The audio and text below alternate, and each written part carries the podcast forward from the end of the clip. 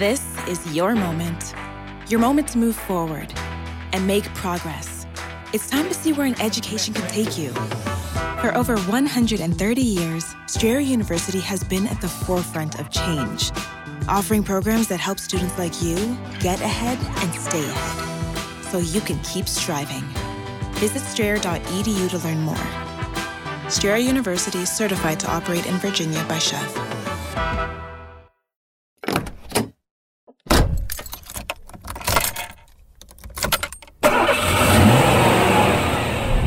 What's up? Welcome to this edition of The Chalene Show, recorded live from the front seat of my vehicle. With you in the passenger seat. Put your seatbelt on. We're going for a ride. Welcome to The Chalene Show. Chalene is a New York Times bestselling author, celebrity fitness trainer, and obsessed with helping you live your dream life. Why do we attract people who are needy? Is it because you're a good person? Is it because people just see you as a kind of individual who takes care of things? Why is it that happens? Is, is there something about you that just tends to attract people with problems or people in need or people who are broken? I call this wounded bird syndrome. And I used to be a wounded bird collector. And you know, I think if you have that personality type, you probably, it's always there in the back of your mind and you have a natural propensity to attract these kinds of individuals. But I want to talk to you about how to break that cycle and why it can be a wonderful thing to be someone who helps others and takes care of others and nurses them back to health, gets them back on their feet. But it can also be something that's destructive, destructive to your more deserved relationships, the people who really need you and your time. So let's talk about what I'm referring to. I'm talking about the types of individuals who they just always have struggle. It's like a black cloud floats over their head. These are the people who are like, maybe they're always in debt, or it just seems like every week there's something new going on that's just traumatic. They tend to make bad decisions. You know what else?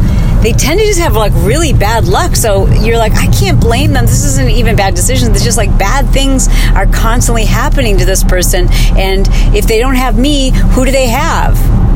These are the kinds of people who they're really sweet. They're like good people.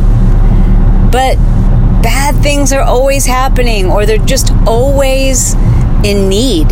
They're the ones that have to borrow money and that you know have a boyfriend who ends up being a crazy stalker or you know it's just it's like bad things are always happening and you feel like you tend to attract these people I want you to know that I can relate to this so much because I'm that person.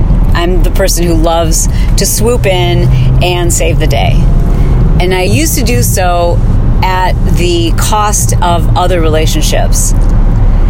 And I, you know, to be honest, I had to be like really aware of the fact why I was doing it because you can really get caught up in, you know, like, gosh, I'm a good person. That's why I'm doing this. Gosh, they have nobody else, you know, and you can tell yourself those things and justify spending your time, your money, your energy on these individuals because it's like the right thing to do or the Christian thing to do or whatever you want to frame it as. But let's talk about how it serves you, the person who is the caretaker.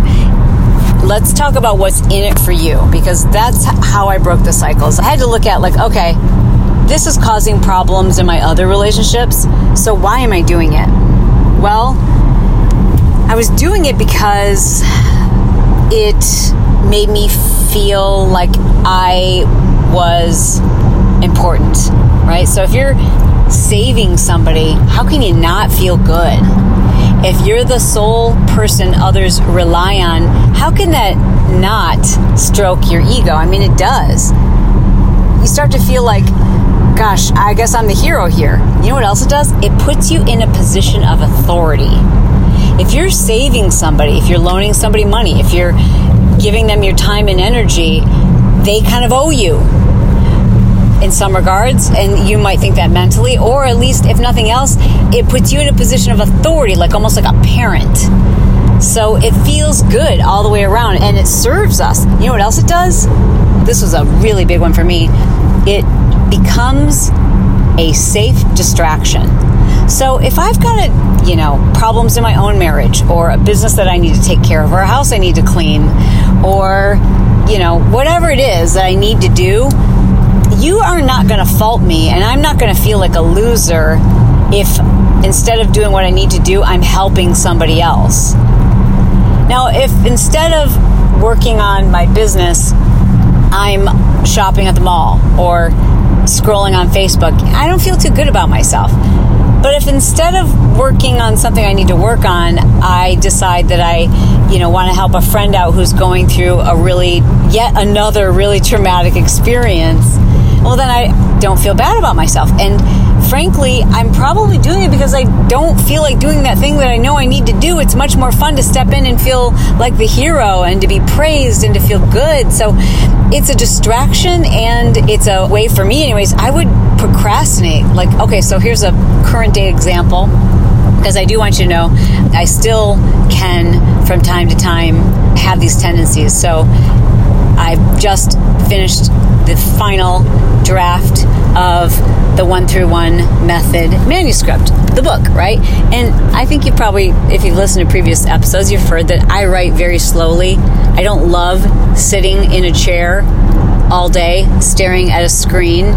I'm a slow writer. I'm a meticulous writer. I stress about every word and I think about it and I write a sentence and then I reread it and then I revise it and then I reread it and then I revise it and I revise it again before I move on to the next sentence.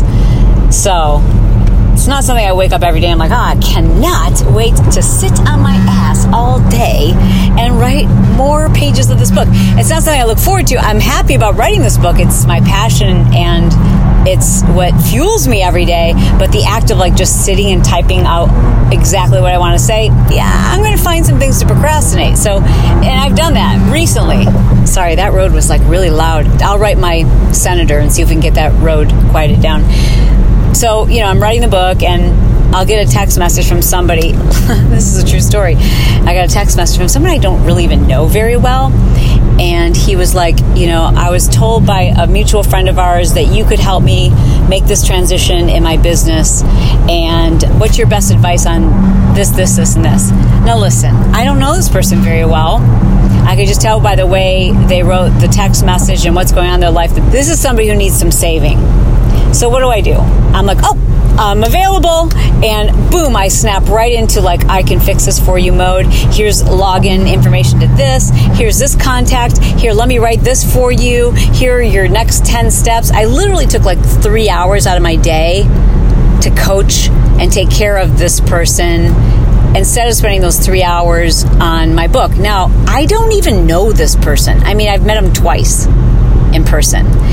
So to think that I'm going to invest three hours of my time just that day, you'd think that'd be enough. Oh no, oh no. My tendencies are I wake up the next day, I'm like, okay, he hadn't even reached out to me, and I'm like, okay, what should I tell him to do today? Like, what three things should I tell him to do that'll really help him through this business transition? And I spend, you know, probably an hour and a half, like, composing this long text message with steps and everything else he needs to do, and I'm like, okay, here I go. I know, be aware of why you're doing this, Chalene. You're not doing it because you're a nice person. You're doing this because you're procrastinating. You're doing this because you want him to like you. You're doing this because it's going to feel good to have him say, like, wow, I learned all this from Chalene. Like, it's egotistical, it's selfish reasons. I'm not you know, I just had to face the facts that that's what was motivating me to do these things. Yeah, I am a nice person. I really am. And I do like helping people. But even if you like helping people, you have to be honest with yourself and admit that one of the reasons why you like helping people is because it feels really good. And that's okay. You should still help people, but not to the extent that it risks your own responsibilities. And I was risking my own responsibilities because I had deadlines it also meant if I spent, you know, two or three hours helping someone I don't know during the day and I still need to write, that means that's two to three hours that I'm taking away from my family where I could just be spending time present with them in the evening. So, what do you do? How do you nip this in the bud? How do you break this pattern? How do you break this cycle? Step one is to be self aware. So I want you to make a list. If this is you and you tend to continually attract these people into your lives, I want you to make a list of all of the ways it makes you feel. Like, how does it serve you? And I'm not talking about when it's, you know, like truly a friend who has a need. I'm talking about the wounded bird. you know what I'm talking because if you're a wounded bird collector, you can spot somebody who's wounded from like a hundred yards away, and you're like, "Oh, you need help? I'll be right there." Like, so you know who I'm talking about. I'm not talking about helping people who, you know, really need your help. I'm talking about the kinds that are just forever wounded, and you're doing it because it feeds something in you. Okay, so be self aware of that, number one. Number two, let me give you some straight talk about why this is not healthy. Their problems become your problems. If there's somebody who you don't know very well and they need help, they've asked you to help them move this weekend and you don't even know this person very well. Now, now the fact that they don't have a truck to fit their couch in, now that's your problem. And your life has enough problems in it. It's stressful as it is. And now all of their problems are your problems. Like this person who's asked you to pick them up at the airport, you know, you'd like to say, Can I just get you an Uber? But no, you're a nice person. You're like, Oh, sure, I'll pick you up in the airport. Well, now their flight delay is your problem. And again, you've got a lot of problems, not problems, issues, challenges, things that likely need to be addressed before you take on other people's problems. The other thing you have to recognize is when there are problems that create stress, and then therefore their stress becomes your stress. Especially if you're a wounded bird collector. You pride yourself on fixing problems. So when they have problems that you can't fix, what do you feel? Stress. Because you feel obligated to make everything right. It also often develops into codependency. Because if you're fixing things for this person, what do they learn about their own ability? That they're not capable, that they've got to come to you for help, that they need you, and that creates codependency. You're teaching them essentially they can't do it on their own. And you know what else? It's just really unfair to the healthy people in your life who deserve your attention, who deserve time with you, who deserve to enjoy all of the good things about you that you are probably going to be taken sorry but you're probably going to feel taken advantage of or at least taken for granted from somebody who's always got a problem. It also keeps you from doing the things that you know you need to do. So if you're trying to get over or fix your problem with procrastination, be very careful before you take on another wounded bird that you're not doing it just to avoid something else you need to do. It also just makes us feel better about ourselves when we can take care of somebody else who's really wounded, right? Like you don't have to look critically at your own imperfections and the things that you need to improve upon when there's somebody else who's like way, way worse. Well, at least I'm not an alcoholic. Well, at least I have a roof over my head. Well, at least I have a job. Like you can think these things to yourself, and that means you don't have to look at the things you know you need to improve, right? So, as I said, as I always try to make abundantly clear, we're all a work in progress. I'm certainly a work in progress. I have these tendencies you cannot even imagine. My husband will tell you, holy cow, I cannot even tell you the things I've done for other people. And if I told you them, you'd be like, oh, you just want to think you're a good person. But I realize now I wasn't doing it because I was a good person. I was doing it because I just wanted to save the day. And it took a lot of therapy for me to realize that I don't have to save other people in order to be significant. I'm significant and I'm important because I'm a child of God, because I'm a good person, and I'm really good at being a good person. And being a good person doesn't mean that you sacrifice your own dignity and your own money and your own time, and that you sacrifice relationships with people who've invested in you to take care of people who won't be in your life two months from now. I mean, I've paid for strangers' legal bills. I can't even tell you some of the things that I've paid for and the time that I've invested and the things that I've done and the time I've taken away from my own family and my own business to save wounded birds of people who weren't in my life shortly thereafter or after they've come back and you know the well was dry. I mean there's only so many times you can loan people money. There's only so many times you can you know bail people out when you're like okay so now i'm being dumb. This person just keeps doing this over and over and over again. All i'm teaching them is that i'm going to bail them out. So i speak from personal experience but i'm not that way today. And two things change that. Number one of course is always being self-aware. Like that was important. I wasn't self-aware until my husband pointed out to me because he would just go along with it. I'd be like, okay, is it all right if we give this person this kind of money to help out their family, blah, blah, blah. And, you know, he's not going to say no. But eventually he was like, you know, you're spending all this time on the phone with this person and all this time, you know, working on this or that. And, you know, it would be nice if we could go on a date, or it would be nice if when we're sitting down next to each other on the couch, you weren't preoccupied with other people's problems. And I was like, wow, holy cow. What a gift that was for him to shoot straight with me on that because it forced me to be introspective and think about why it was I was doing these things. And it gave me permission and the insight and the, the awareness to realize that it was unhealthy. It wasn't good for me and it wasn't helping these people. And I'm not kidding. It's just such a relief. Now I still want to rush in to help people, but now I ask myself, okay, so just remember all of their problems are going to be all of your problems. And is that fair to you, your family, the people you work with? Like, is it fair? Is it right? And that's how I make that decision. So, what about you? Instead of looking with resentment towards people who are, you know, always coming to you.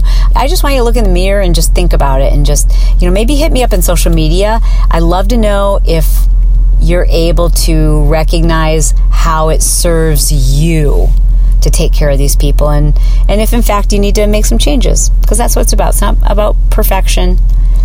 We're a work in progress. It's just about being a little bit better every day. And I'm really touched that the Chalene Show is one of the ways you do that. I appreciate you sharing this message with other people. Sending this podcast to somebody else would be super dope. And as always, I like to remind you to remember to subscribe. And I'd love to see you at one of the Chalene Show live events. All you need to do is get a ticket, make sure we're coming to your city. I really want to meet you. Go to chalenejohnson.com forward slash Chalene Show Live. And I hope we get to meet. Until then, don't forget, you are the bomb.com and you can do freaking anything. I'll talk to you soon.